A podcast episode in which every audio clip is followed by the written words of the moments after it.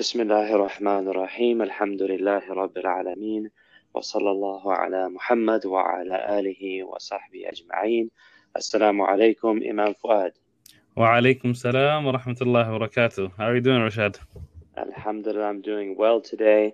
Um, you know, I, I thought I got some good advice and feedback. One of the things that I think we're not doing at the beginning of this conversation is letting people know what this podcast is and uh, and what this conversation is about. So, Mhm. as a, to make it formal, welcome everyone to the Transformation Podcast. Uh, this is Rashad Norze uh, coming from Northern California, and I have with me Imam Fuad from Seattle. Alhamdulillah. Alhamdulillah. All the way in Seattle with the snow now. The snow, huh? I didn't realize that, that you guys got much snow. We don't. We get very little, but uh, the impact is very heavy. Today, I think it started snowing over the weekend, but schools have been delayed the past two days, and today they just canceled it. And surprisingly, today is the best weather. No snow, no rain, nothing. Ah, so everyone's enjoying a nice day at home Yeah, uh, with good weather. Alhamdulillah. The masjid was filled for dhuhr, so good to see kids on weekdays, you know, for salat that's dhuhr and nice. so on. Alhamdulillah. Alhamdulillah. You know, it's interesting. Snow there. We've had some rain here, but it feels like it's cold enough where it might snow here in, in the Bay Area of California. Um, but, you know, this, I feel like this might be an interesting segue into what I hope is our conversation to, today. Last week we touched on, we touched on transformed by worship. We went through most of the introduction, Yes. and I think today jumping into the the first section, the part one, focusing on the soul and in particular purification. Or Mhm. it's interesting that you know we have rain outside, we have snow outside. Uh, these are often seen as things that really clean and Purify, the, the, environment, right? hmm And this was, you know, one of the du'as that the Prophet sallallahu alaihi wasallam made was for uh, a person's, you know, when when one of us passes away, the du'a is, you know, may you be cleansed with uh, the way that rain and snow cleanses, you know, a uh, the the earth. So alhamdulillah, this is a you know a good way to get into the purification side of uh, of our souls and of this book transformed by worship. Inshallah. So I'll kick it off with I think what'll be a couple of good quotes to get us into the rhythm of things. Mm-hmm. So to put it into context again, the book is uh, broken up into these four sections: the soul, character, the mind, and the body. Yes. Um, so this soul section, there's a little excerpt from the introduction that I think is really good. He Mhm. looks at it as uh, that that, that pr- worship and this ritual worship in particular has pow- powerful and practical effects on the following four components know, of human life. And so one of them, he says, is the soul. The quote here is from page five. From our spiritual core emanates either true contentment or downheartedness. It represents the bond between us, the worshiper, and our Lord. Mm. This metaphysical component is very much intertwined with the next three aspects, and Mhm. those are character, the mind, and the body. But I thought this is a good sort of uh, you know way to introduce kind of this section that we're going to start looking at. Um, and uh, did you feel free if you wanted to jump in there on anything? Yeah, actually, this quote here, it, it uh, the you know the way that he ends it by saying it's inter- intertwined with the rest of the of- of the sections of the book. It you know it's it's a good place to start because the most important thing to Allah Subhanahu wa Taala is is our inside, our souls, more than our character, than our bodies and uh, our minds, and it all begins you know at the soul, and then it goes to the other aspects. So this is uh, it's a very good you know point that he makes there, saying they're all intertwined. Yeah, absolutely. And and from my reading of this book and my understanding also is he captures these four components. And I Mhm. think what you might be referring to when you talk about, maybe you can elaborate a little bit when you talk about the most important. When you use the word soul, are you talking about like the qalb, the nafs? Like what is what is on your mind when you're thinking of that being the most important thing to Allah? when I think of the soul, I think of uh, something that we don't have a lot of knowledge about, as Allah Subhanahu wa Taala says. And then uh, I would I wouldn't consider it the heart, but it would it, it would be the, our insides. You know that feeling that we have when uh, the the reasons we do things. Sometimes it's not in our hearts and in our brains, but the feeling that we get inside and this is what you know allah subhanahu wa ta'ala looks at it. He looks at the inside. But you can you know some people can say that's the heart or that's the you know the mind. But i think it's both of them combined they make you know the the soul that we have. Yeah this book does an interesting thing where how it captures soul and mind separately obviously mm-hmm. um, but also it puts in there uh, i think character and body so I like that it, it captures this because oftentimes there's a discussion of, you know, it's obviously it's more important that you're doing something for the right intention. Yeah. But we also understand in Islam that it's it's just as important that you're doing the right thing with the right intention. Mm-hmm. So, you know, w- when we look at this kind of matrix of possibilities, someone could be doing the right thing with the wrong intention. So, best case scenario, you're doing the right thing with the right intention. Yeah. But then there's other, the worst case scenarios, you're doing the wrong thing with the wrong intention. So, these are those two ends of this, right? Yeah, yeah.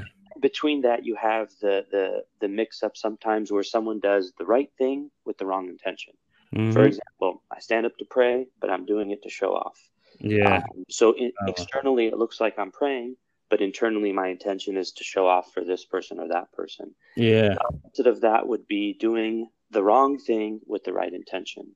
Mm. And maybe a sort of silly example is, you know, I have the intention, you know, to help people. Let me steal some money so uh, I ah. can go help it, give, give for. Yeah, yeah, just like that. Would, right. Yeah. So this would be a, you know, a good intention, but we are doing it for uh, in the wrong way.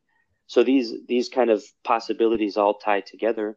But mm-hmm. I think when we talk about the soul, Allah looks. I think what you were highlighting is that Allah looks to to our hearts and to ourselves what our intentions are. Mm-hmm. Still, we have the responsibility to uphold ourselves in the character perspective, what our understanding is, and how we communicate our how we verbalize the things that we uh, understand, and also yeah. how we so it really puts them, I would almost say, and let me know what you think. I, I almost say it puts them on an equal playing field. You know, it, it is important to do the right thing, meaning to do the prayer in the right way, mm-hmm. just as important as it is to have the right intention. Mm, I I kind of agree, but uh, if you look at you know on, on page six, the way that he describes the body, um, he describes it by saying our bodies are the living containers that you know hold our souls. So if uh, what we do with our souls, you know, it affects how our body is. So I think the way that you know he outlines it is by the effects that each of them have on one another. You know, the the soul it has a very big role on how we are in our character, in our mind, and in our in our body, because our body is the one that is carrying our soul. Uh, in our soul, it is the container for it. So I think it's it's almost an even playing field for all four, but with a little distinct, like a little bit of a distinction between the 4 mm-hmm. Yeah, maybe maybe what I'm highlighting is slightly different. So we might be coming at it from two different perspectives. I definitely would agree with you as well, right? The the the ultimate objective is that qalbun salim, you know, that, that mm-hmm. person who internally they are they resonate with Allah, they're close to Allah, and they're actually. But you do it through the steps, the, the actual practical steps, physical yeah. steps that Allah gave us. Mm-hmm. Um, maybe when I say even playing field, I'm trying to highlight what this book is identifying is how the acts of worship, the ibadah itself, the ritual mm-hmm. worship, it should affect all aspects of yes. your life, right? Yes. It's not enough for me to sit back and say, well, my goal is just to work on my soul and to grow and improve that area. And these acts of worship are only for this. Mm-hmm. Rather, therefore, that and therefore improving your character and therefore uh, improving your intellect or growing your intellect and therefore improving your your physical body and growing your physical body as well. So, okay, yeah, nice. I, yeah, I actually agree with that now. Hearing it out like that, it you know it makes sense. And if you jump to the purification, you see that you know that's how this book goes about it. It starts off by the the first level of purifying ourselves is of course purifying our bodies, you know, and then eventually reaching the highest level where we are purifying our insides. And I think this is the purification of the soul. So here, it, it even though in, in, in the beginning it starts off by saying you know it, the soul first, and then the character, the mind, and then the body. When we look at uh, purification, it's it's the other way around. You know, it starts from Uh, it starts from physically cleaning ourselves, and then the highest level, which is you know reaching the where we are clean on the inside, where spiritually our soul is cleansed. Hmm. Yeah, that's interesting. I, I was going to share one more quote uh, before diving into the, and there there's so much depth. There's so many narrations. There's so many ayat that are referred to here. Yeah, um, he's pulling from so many sources. Uh, it's we could really spend a lot of time just talking about a, one page uh, of this mm. book. Yeah, but uh, so I wanted to share this one quote because for me it also put into perspective a big picture view um, yeah. of the section of wudu. So he says, um, this is on page eight. He says, mm-hmm. We know very well that ritual purification is required for prayer and making tawaf around the Kaaba. Performing wudu simply means, uh, sorry, performing wudu multiple times throughout the day is a matter of course for all Muslims. For the Ashab al Yamin, or mm-hmm. companions of the right, as described in Surah Al Waqiyah. But there is another level of worship and awareness that of al those nearest to God. These are the people who comprehend the beauty, transformation, and significance of worship. They cannot eat, enjoy the blessings of God without wudu, nor are they comfortable reading, writing, or studying without being in a, in a state of purity. They mm. even prefer to make wudu before they exercise. Mm. I mean, if I wanted to share this quote just because obviously if we sat and read the entire book, that would be an excellent, uh, you know, resource. Maybe yeah. we have someone out there who is a voiceover actor who is interested in reading this book. Um, I was actually thinking about it from the perspective of you reading to your kids. I was going to record some of this of me rec- uh, reading to my son, oh, something oh, that he might be able to listen to, inshallah, when he grows up. So I'll be working on that. But oh. but I think this really opened my eyes to the idea that, you know, we, we sometimes limit ourselves or our understanding of something that Allah gave us, mm-hmm. and it's not the complete picture. So I can we've mentioned this a little bit before, right? Most mm-hmm. of our perspective is wudu is literally the the checkbox that you have to complete before That's you stand it, yeah. prayer, right? Yeah.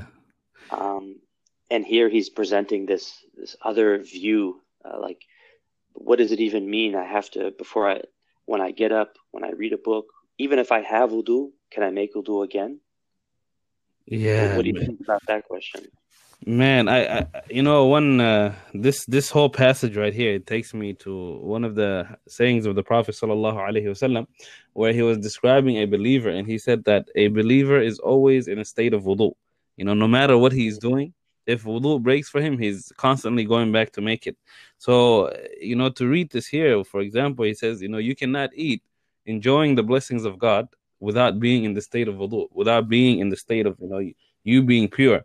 This is a, a characteristics of the best of people. You know, they whatever they're doing, they are in, in a state of purity.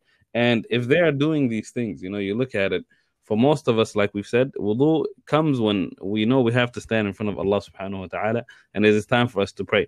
But for the muqarrabun, the, those that are closest to Allah subhanahu wa ta'ala, being in a state of purity is with every single thing. You know, how many of us think about, oh, I'm, I'm going to eat, but I don't have wudu? You know, this is not the thinking that we have.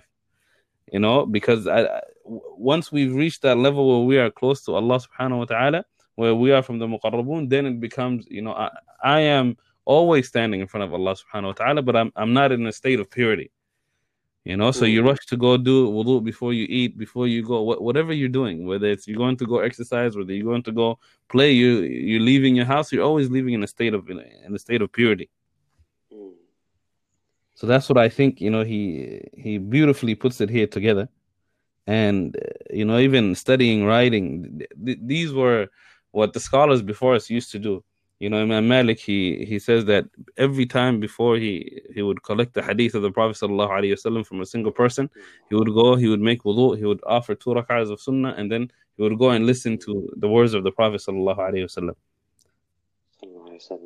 Yeah, it's interesting. I, it even I, I, start to think about the last point that he mentions, even before exercise, mm-hmm. and I know that I've uh, I know many of us are trying to make the intention to make our lives, you know, more to be more conscious of Allah subhanahu wa ta'ala when we're doing even the mundane things, right?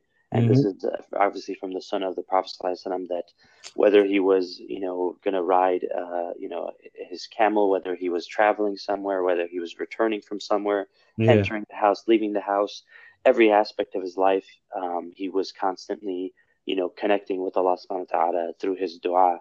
And so here, often I think about, you know, obviously saying Bismillah before, uh, you know, going to the gym or mm-hmm. Bismillah before the workout or sometimes uh, you start to think about, okay, I say Bismillah before I read Quran, but what about when I'm reading other material?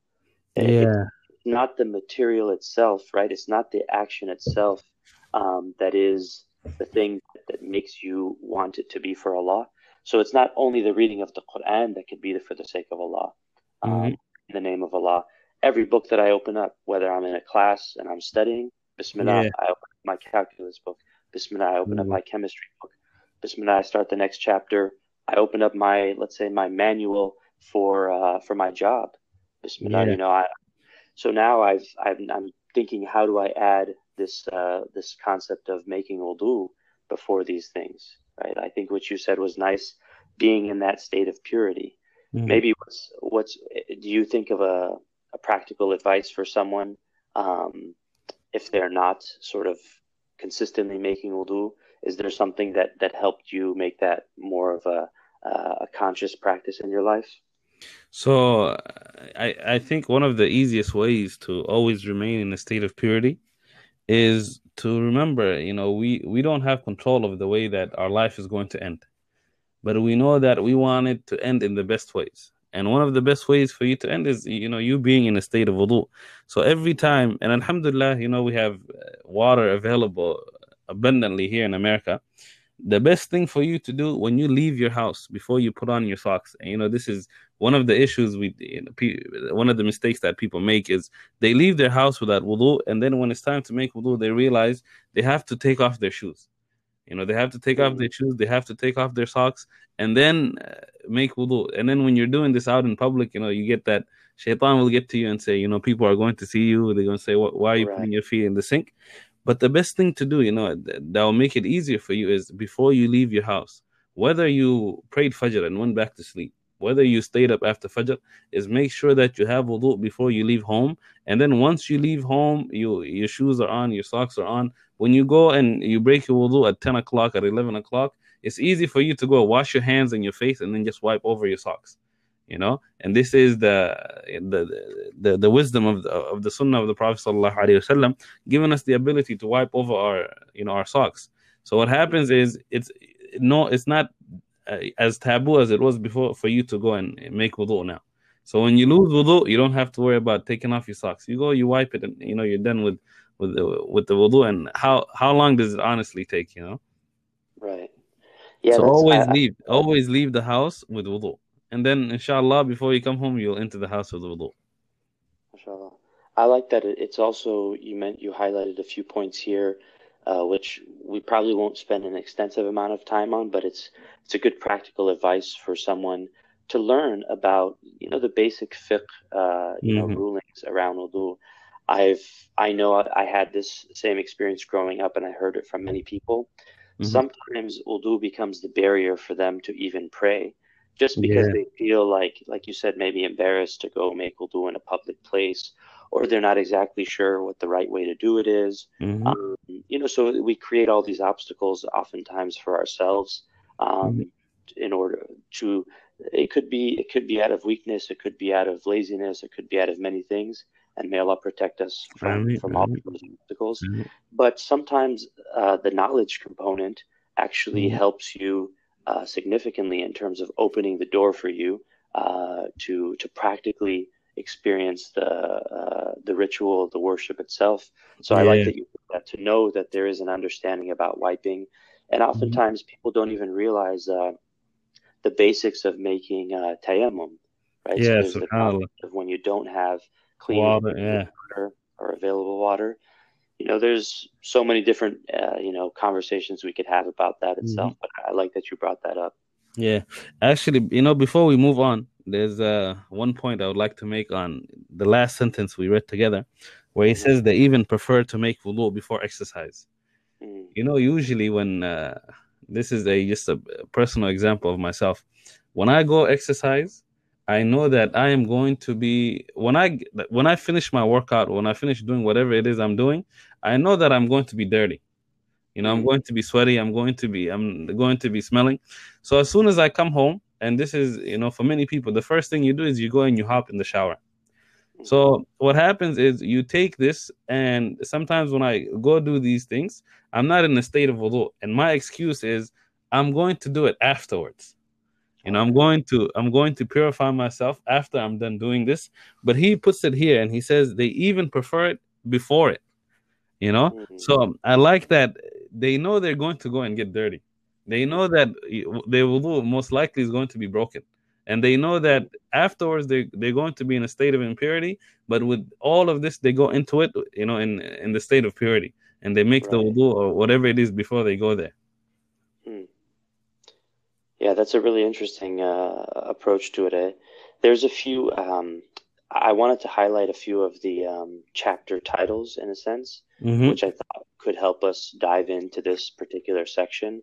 Yeah. Um, so, because I think uh, when you look at the book, because wudu is going to come up four different times. Mhm. The, the first time it comes up with relation to the soul, comes up with relation to character, comes up with relation to the intellect as well as the body. So you wonder, well, if we're talking about everything related to wudu now, what's left for us to talk about? Later, huh? so Yeah. yeah. I think I think one of the ways in terms of uh, understanding how this book is structured, Mhm. I will I will highlight um, all actually all of the section headings from this chapter under the soul and wudu. Mhm. First one is he has like some introductory text, and he, Mhm. mentioned really incredible content there. The first Yeah. section title is Purification as a Means to God's Love. The next section title is Wudu washes away sin. Then we Mhm. have Purification inspires remembrance. Yes. We have um, going on to page uh, 19, Purification emits light. Uh, then we have Purification even for the deceased. Mhm. And then in uh, in 20 we have purification as a lesson in submission. So these are, I think, uh, good uh, section headings to look at. Mhm. It sort of captures the main focus areas of how the wudu is impacting your soul. Mhm. The perspective of submitting ourselves to Allah, understanding uh, how our soul, you know, we pass on to the next life. What does this mean in this relationship to uh, to the deceased? Why there's purification for the deceased? Um, it it being uh, something that emits light from us. It Mhm. being something that brings our heart uh, or our souls towards the remembrance of Allah, and also it being something away that uh, that something that washes away sin, which is an interesting aspect of wudu, because oftentimes people might look at it, especially people outside of the the Islamic context, they look Yeah. at it as wow, this is a nice practice for cleanliness Mhm.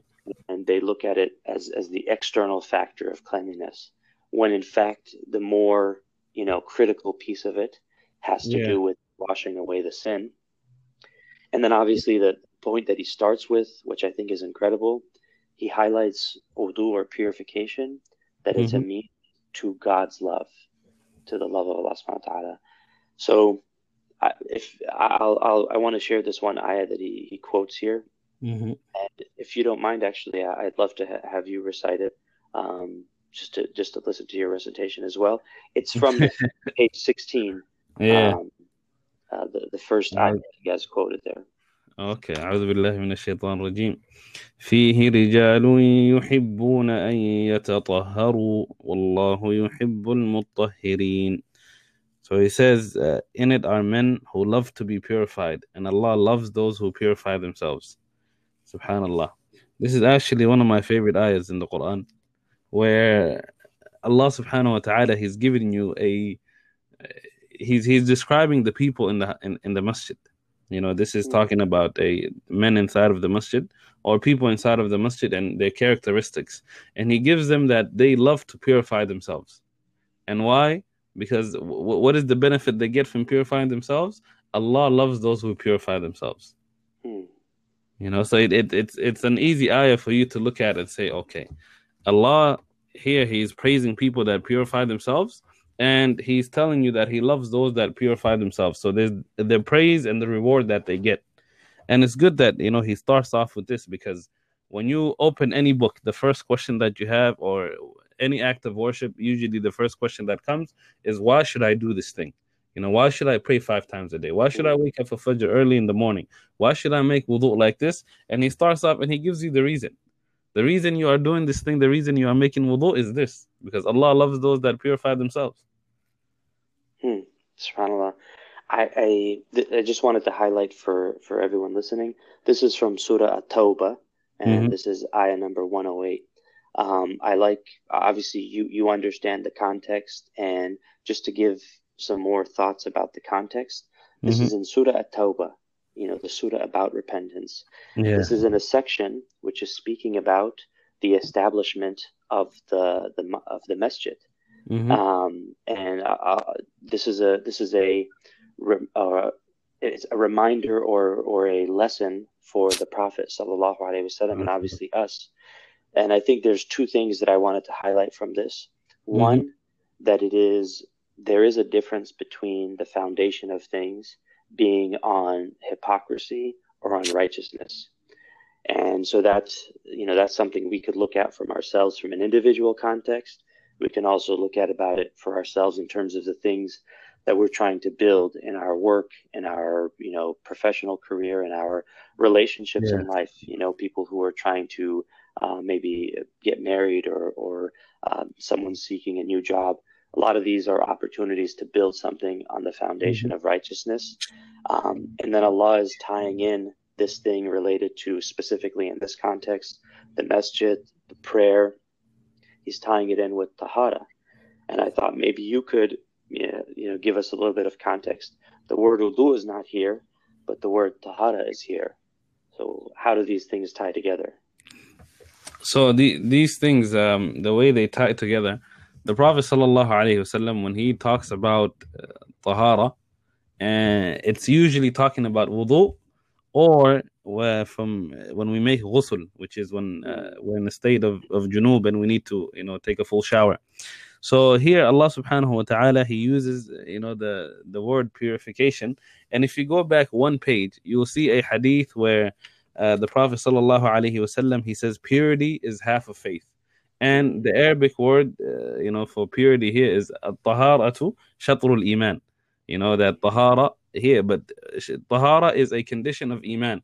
But what the scholars say this means is that wudu is half of your salah, right? Wudu is iman, iman here is salah, and wudu is half of it, right? So when Allah Subhanahu wa Taala brings his brings here this ayah, He's telling us that the masjid that is established on taqwa, on piety, and it's it's on on you know wanting khair it has a right for people that make wudu meaning they're doing half of what they're supposed to do in the masjid which is offering the prayer to be in it right and this is the thing that allah subhanahu wa ta'ala loves from them and again it all goes back to the purpose of wudu what is the purpose of wudu it is to purify us right and and, and the title of of this chapter the first one is purification and we know that this is wudu you know purification wudu Mm. SubhanAllah. Yeah, I, I appreciate that. That's that's. I think I was actually thinking, and I know you have uh, good mm-hmm. context mm-hmm. here as well. Usually, we're introduced to this word tahara from the fiqh perspective. I mean, that's yes. how I first heard about it. I remember learning the word in that context. Um, and it's mostly about the details, do's and don'ts. Yeah. And sometimes that becomes the the end all be all. That becomes the focus mm-hmm. Um, the objective itself for someone that they they become very focused on the do's and don'ts yeah. and i think when you do that and i think there's obviously there's something to be said about the fact that for example if i'm not mistaken the book of bukhari starts its first section with with tahara is that correct mm-hmm. not not only bukhari every single hadith book every single fiqh book you'll find out there it will start with tahara Hmm. You know, because they view it as the most important thing before doing any other acts of worship. You have to be in a state of purity. So whether it's Bukhari, Muslim, Malik, or even you know the books of, of fiqh like uh, of Imam Shafi'i's works, Imam Malik, uh, all, all every single one of them, any book you read, the first chapter it is going to be on tahara. Hmm. That's incredible. I think I, I didn't know about that full picture there. And when you mentioned it being the first chapter, you mentioned it being the starting point. It's mm-hmm. interesting how it relates to this ayah about it being the foundation. So yeah. the, the follow up to ayah 108 is 109. And then mm-hmm. it says uh, the, just the translation of the meaning from Dr. Mustafa Khattab, the clear Quran. It says, mm-hmm. Which is better, those who laid the foundation of their building mm, on the fear and pleasure of Allah subhanahu wa ta'ala, or those who did so on the edge of a crumbling cliff that mm-hmm. tumbled mm-hmm. down with them into the fire of hell? And Allah does not guide the wrongdoing people.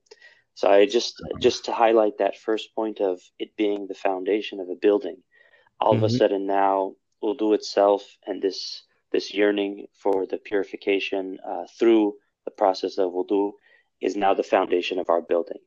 Mm-hmm. Um, it is it's what we're going to build the rest of our life and yeah. in particular our, our ritual worship itself is mm-hmm. obviously mm-hmm. founded on this uh, this as well. Yeah, and then even like you, even in our times, you can see it when somebody becomes a new Muslim. What is the first thing we teach them? To mm. go, you know, go take a shower, make ghusl, go make wudu, and then come back and you know th- these are uh, how they've we've, we've been you know starting off. The most important thing is for us to be purified, and then everything else will come afterwards. Subhanallah, I I want to I can't help it. I, I feel like we, we're going to read a lot of the book here, but uh, there's mm. the four levels in, in page 15 that I feel like are, are really relevant because he, he sort of introduces this section by yeah. by talking about the uh, the writings or the quotes from Abu Hamid al Ghazali. Yeah. So he says that I'll sort of par- I'll try to paraphrase, but it's it's really beautifully captured in the quote itself. Mm-hmm. He says there are four levels of purification. So yeah. Al Ghazali mentioned that there are four levels of purification purifying mm-hmm. the body from impurities, purifying the limbs from sins, purifying the heart from reprehensible behaviors and vices, and purifying one's inner focus from everything but God. And then he, he finishes that with this highest level of purity is attained by the prophets and in, individuals who embodied the truth or siddiqun. Mm-hmm. And this is from the Ulumuddin. Uh, the references are here. Mm-hmm. So I, I like it as an entry point because it gives you this full picture that this purification, it starts with, I think it has to start with the impurities, the physical impurities. Mm-hmm. And I, I don't know if we give enough uh, credit to that. The idea that we have built in to our our view of the world, to our understanding of by by the creator of the worlds given to mm-hmm. the creation uh, us as human beings. He gave us a system which, in and of itself, will we will benefit from it mm-hmm. uh, on a level of uh, um, on a level of the physical aspect that we've never even considered. So, for example, what I'm trying to highlight here is that we, without even knowing it, were given mm-hmm. something that that benefited us, meaning the washing, even the physical wudu, washing your hands five times a day uh, that mm-hmm. automatically improves or takes away what would normally be a lot of maybe diseases and bacteria yeah. that could accumulate and mm-hmm. which a lot of people have suffered from for long periods of time yeah. and yes we're learning today about uh, you know the details of how those systems work mm-hmm. but there's something to be said about the fact that allah subhanahu wa ta'ala chose that to be our way of life um, yeah. And I think that's a beautiful thing that we can't overlook, even in the physical, you know, purification aspect of it. And I, I, think even if you take take a step back from you know what Allah has given to us as a form of religion, this is one of the fitras that we have. You know, one of our natural dispositions to be clean, and this is what you know. Every single person, this is how they start their day. You know, by by cleansing themselves whether it's making wudu or hopping in the shower, brushing your teeth, stuff like this, this is what all humanity shares. You know, and this is our, our, our natural fitra, our natural disposition to want to be pure. Right? And then on top of that, Allah subhanahu wa ta'ala, He blessed us with the deen, and through uh, through the religion, we were given wudu to even purify us more than you know the showers that we take than uh, the other ways of, of purifying ourselves from you know the net the the filth that is uh, on us.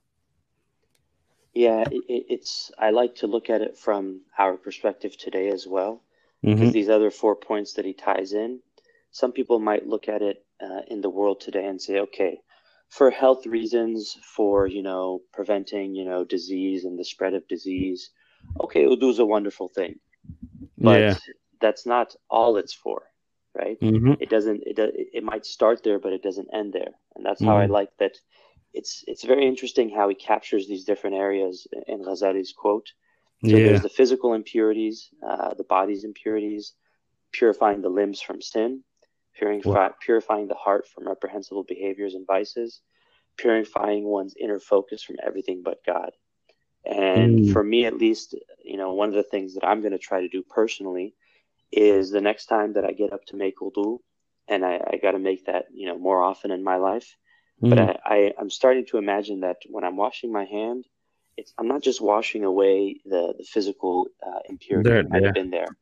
I'm actually now washing my hand so that it could wash away the sins from what this limb has done, Mm. and I'm now washing my hand to purify away even the negative behaviors and the vices that this this might lead to in the future Mhm. so that, that so that my heart might want to do something to, to there might be some negative uh, behaviors or reprehensible Yeah. behaviors and vices that exist in my heart that can then be purified through this process and then of course how do i reach the level where i'm making this wudu and my my intention is that there won't be a moment between this wudu and the next where this hand is not being actively used for some good for the sake of allah so that the focus the focus of my my even everything that i have physically becomes just allah alone i it's difficult i i can i can think about it intellectually but this is not something that i think i can do overnight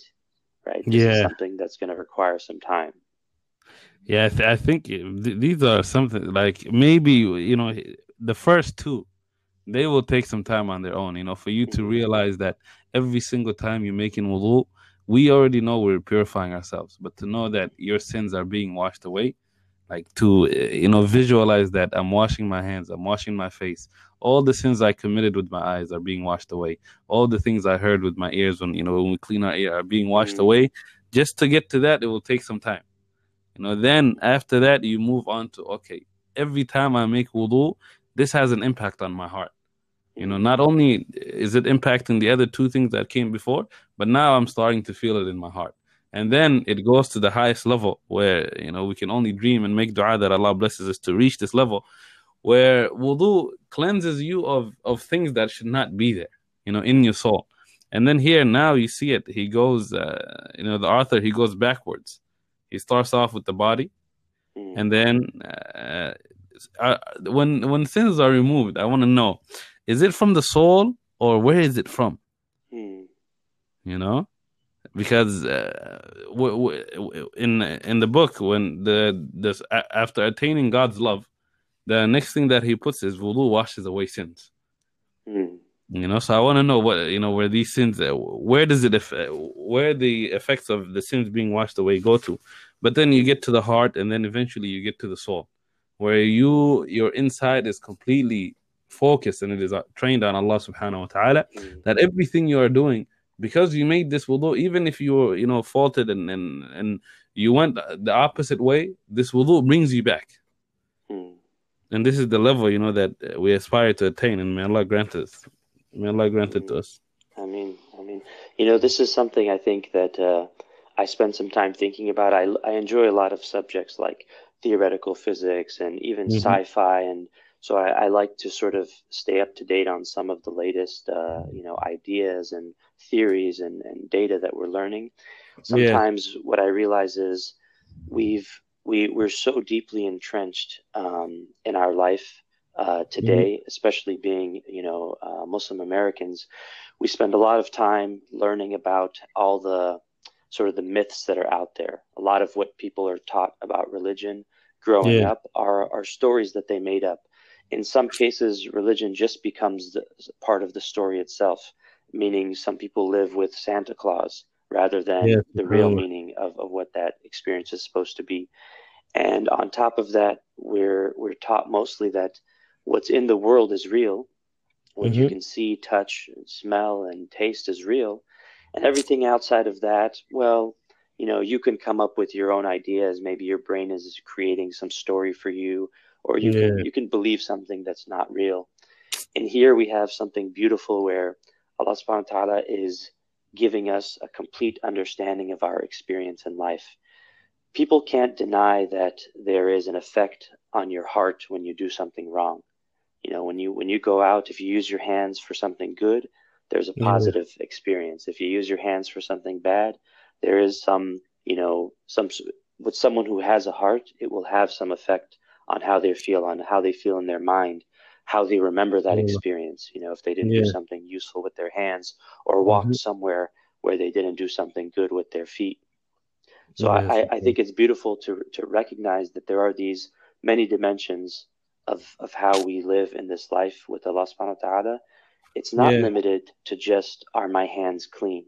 You know, we don't mm-hmm. have to. Some people want to reduce this uh, this idea of religion to just being something that has some physical benefit.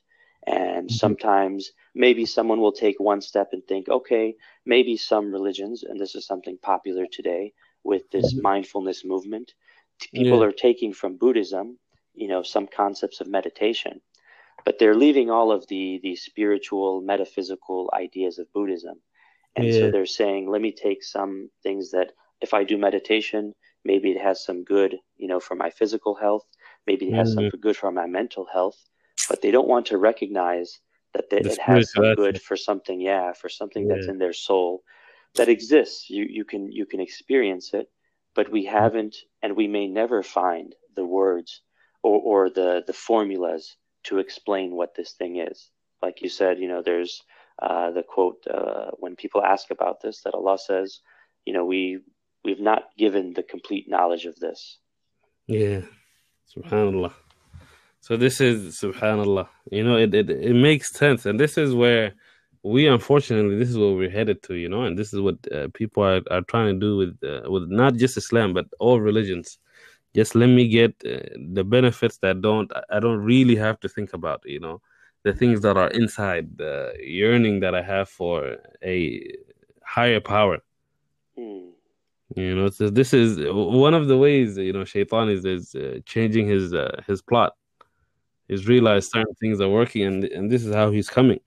So you see people that are all of the steps of of worship, if they're not, if they haven't reached the level where they say it is a thing that only has you know an effect on you by yourself, and let it be something private, then there's the level that is a little bit less than that, which is just this is for you to you know to experience the physical benefits while you're here and then nothing for it afterwards hmm. I feel yeah. like we've we've covered a few of these main points, and maybe I can I can bring one up that we might not have touched on yet. Mm-hmm. I think the first one about it being a means of of God's love. Uh, you know, we read you read that ayah Jazakallah khair, and we we've talked a little bit about this being a starting point, which I think if we spent you know another hour just talking about how beautiful it is that Allah is giving us something that benefits us, and mm-hmm. then He tells us, "I love the people that do this."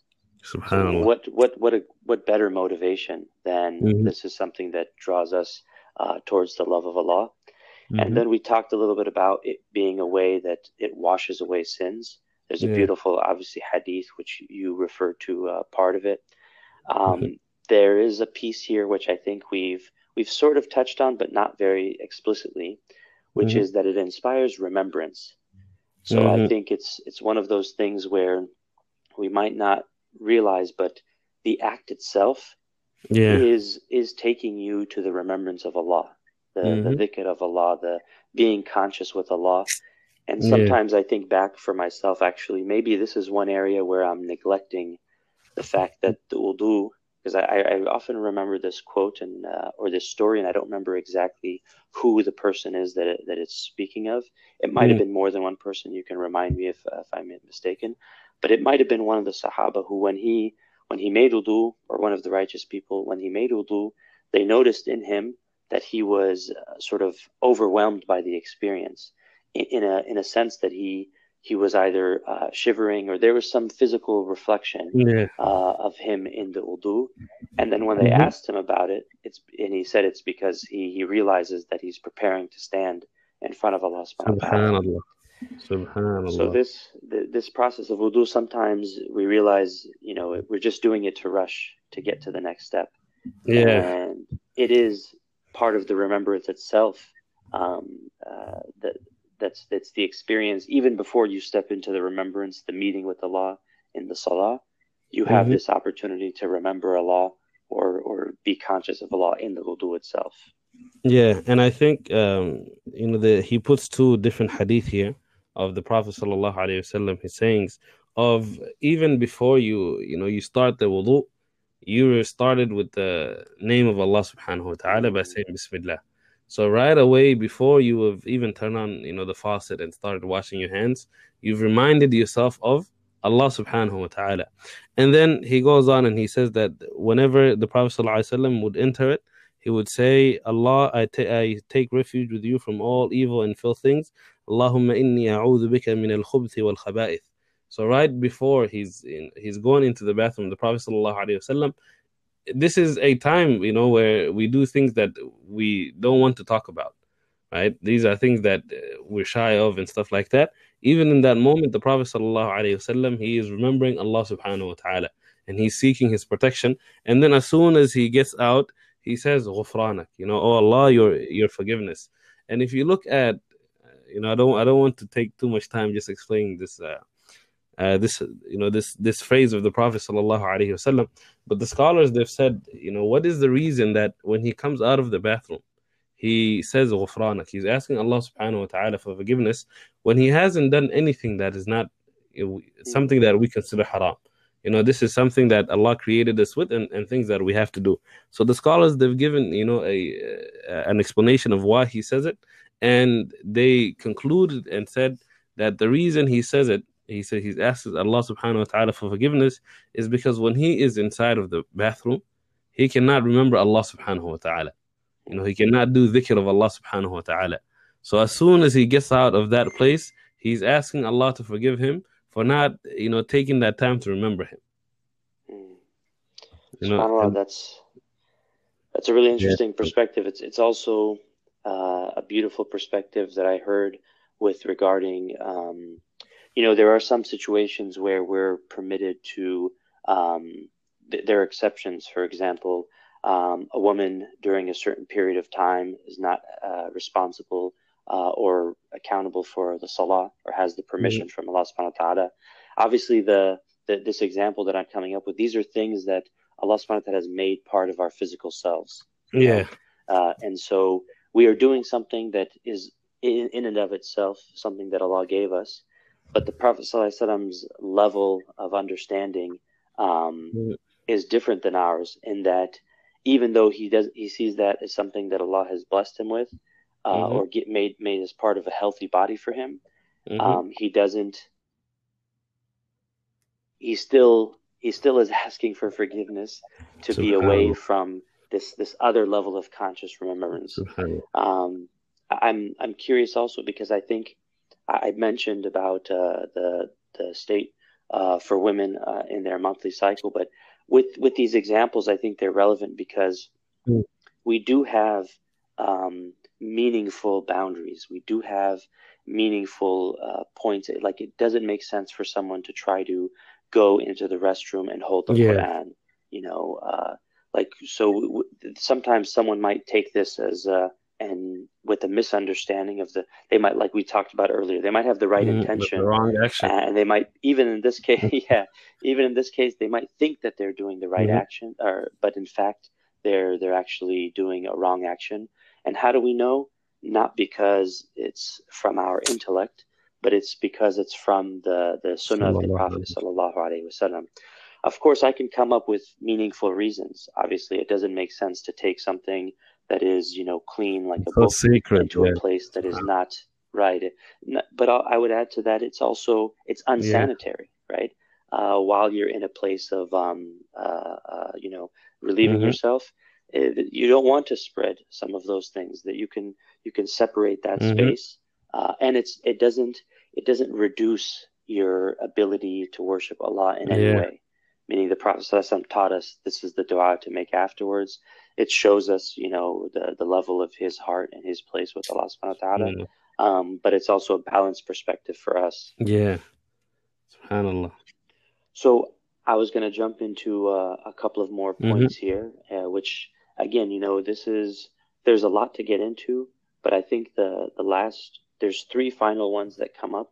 We've touched a little bit of, about the the purification amidst light, and at least when I when I mentioned it when I talked about the the spiritual dimension here, you know, we I'm not shy. I'm proud of this dimension, Yeah. right?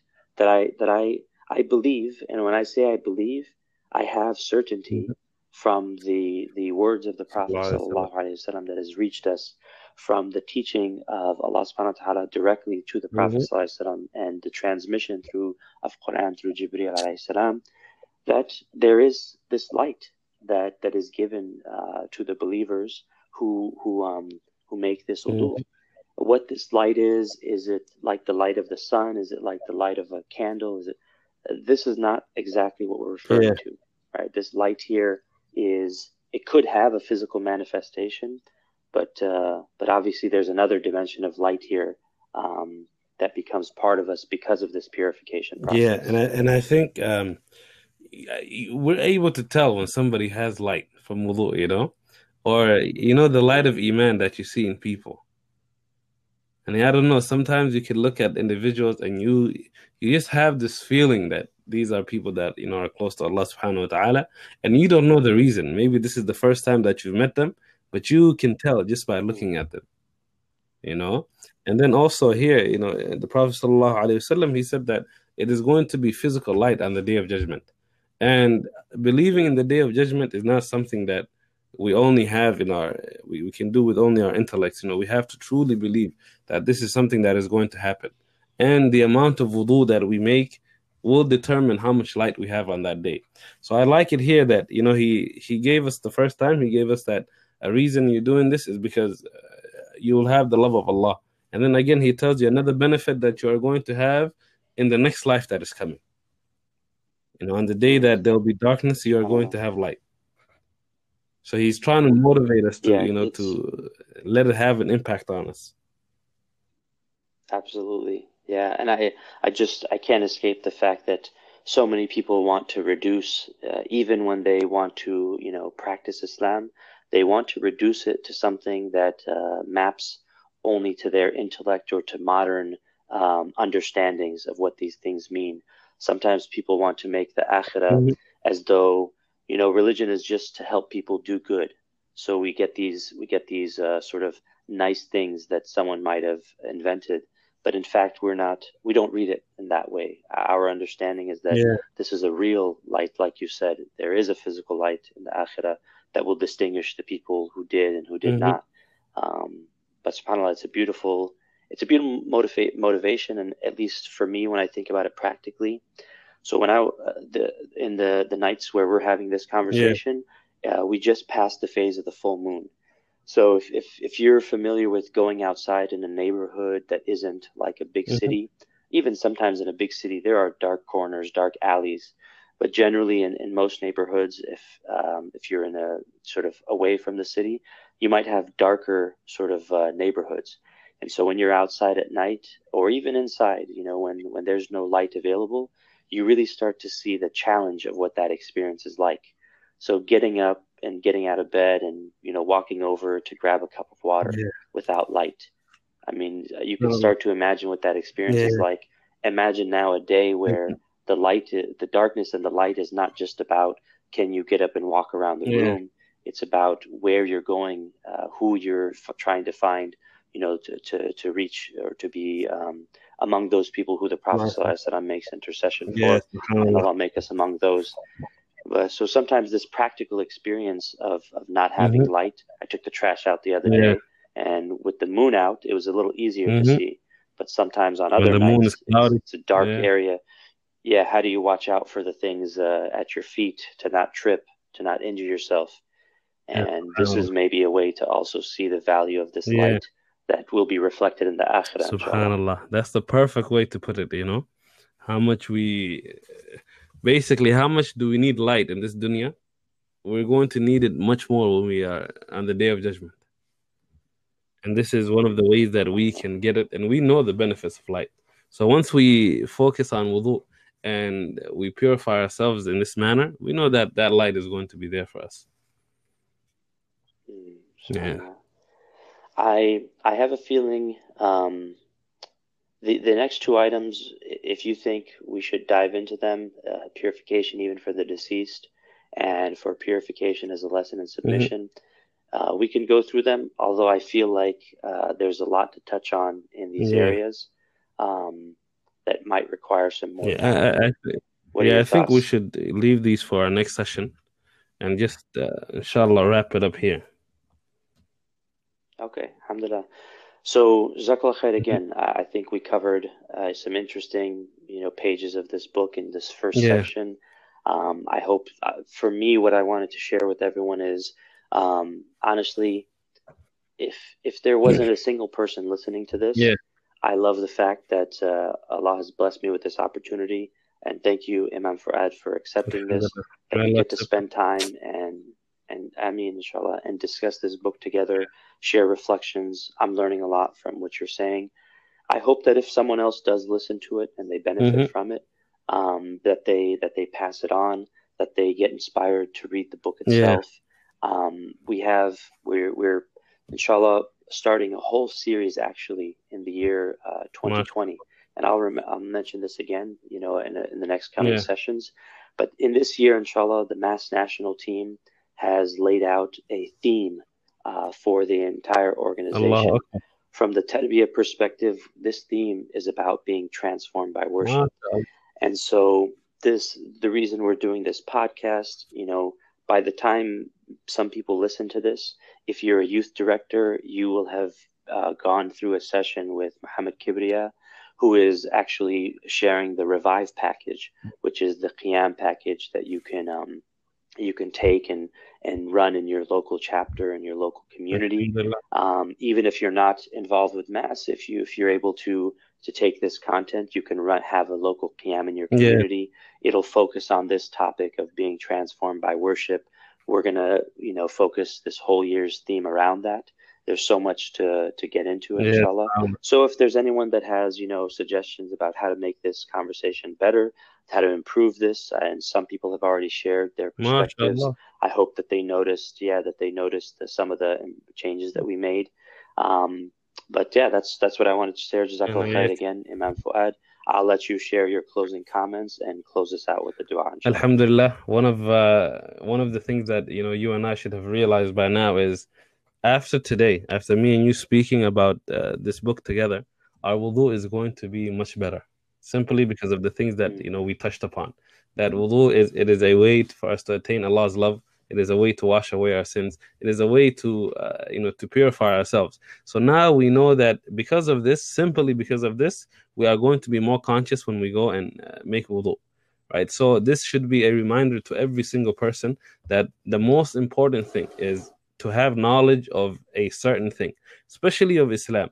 And we, Alhamdulillah, our knowledge has been boosted just by simply reading about wudu. So therefore, this is going to translate and it's going to make our our wudu much better. So Alhamdulillah for that. And may Allah subhanahu wa ta'ala accept this effort of ours. May Allah subhanahu wa ta'ala bring khair uh, through it for us. May Allah subhanahu wa ta'ala make it a, a means of guidance for people out there. And for those of you that are out there, inshallah, make sure you share this and give us feedback on, you know, what you liked about it and what uh, you want to see us improve on. Uh, may Allah subhanahu wa ta'ala shower, shower us with His mercy. May Allah subhanahu wa ta'ala improve our iman. May Allah subhanahu wa ta'ala forgive us for our shortcoming. Wa sallallahu wa sallam ala Sayyidina Muhammad wa ala alihi wa sahbihi ajma'in. Assalamu alaikum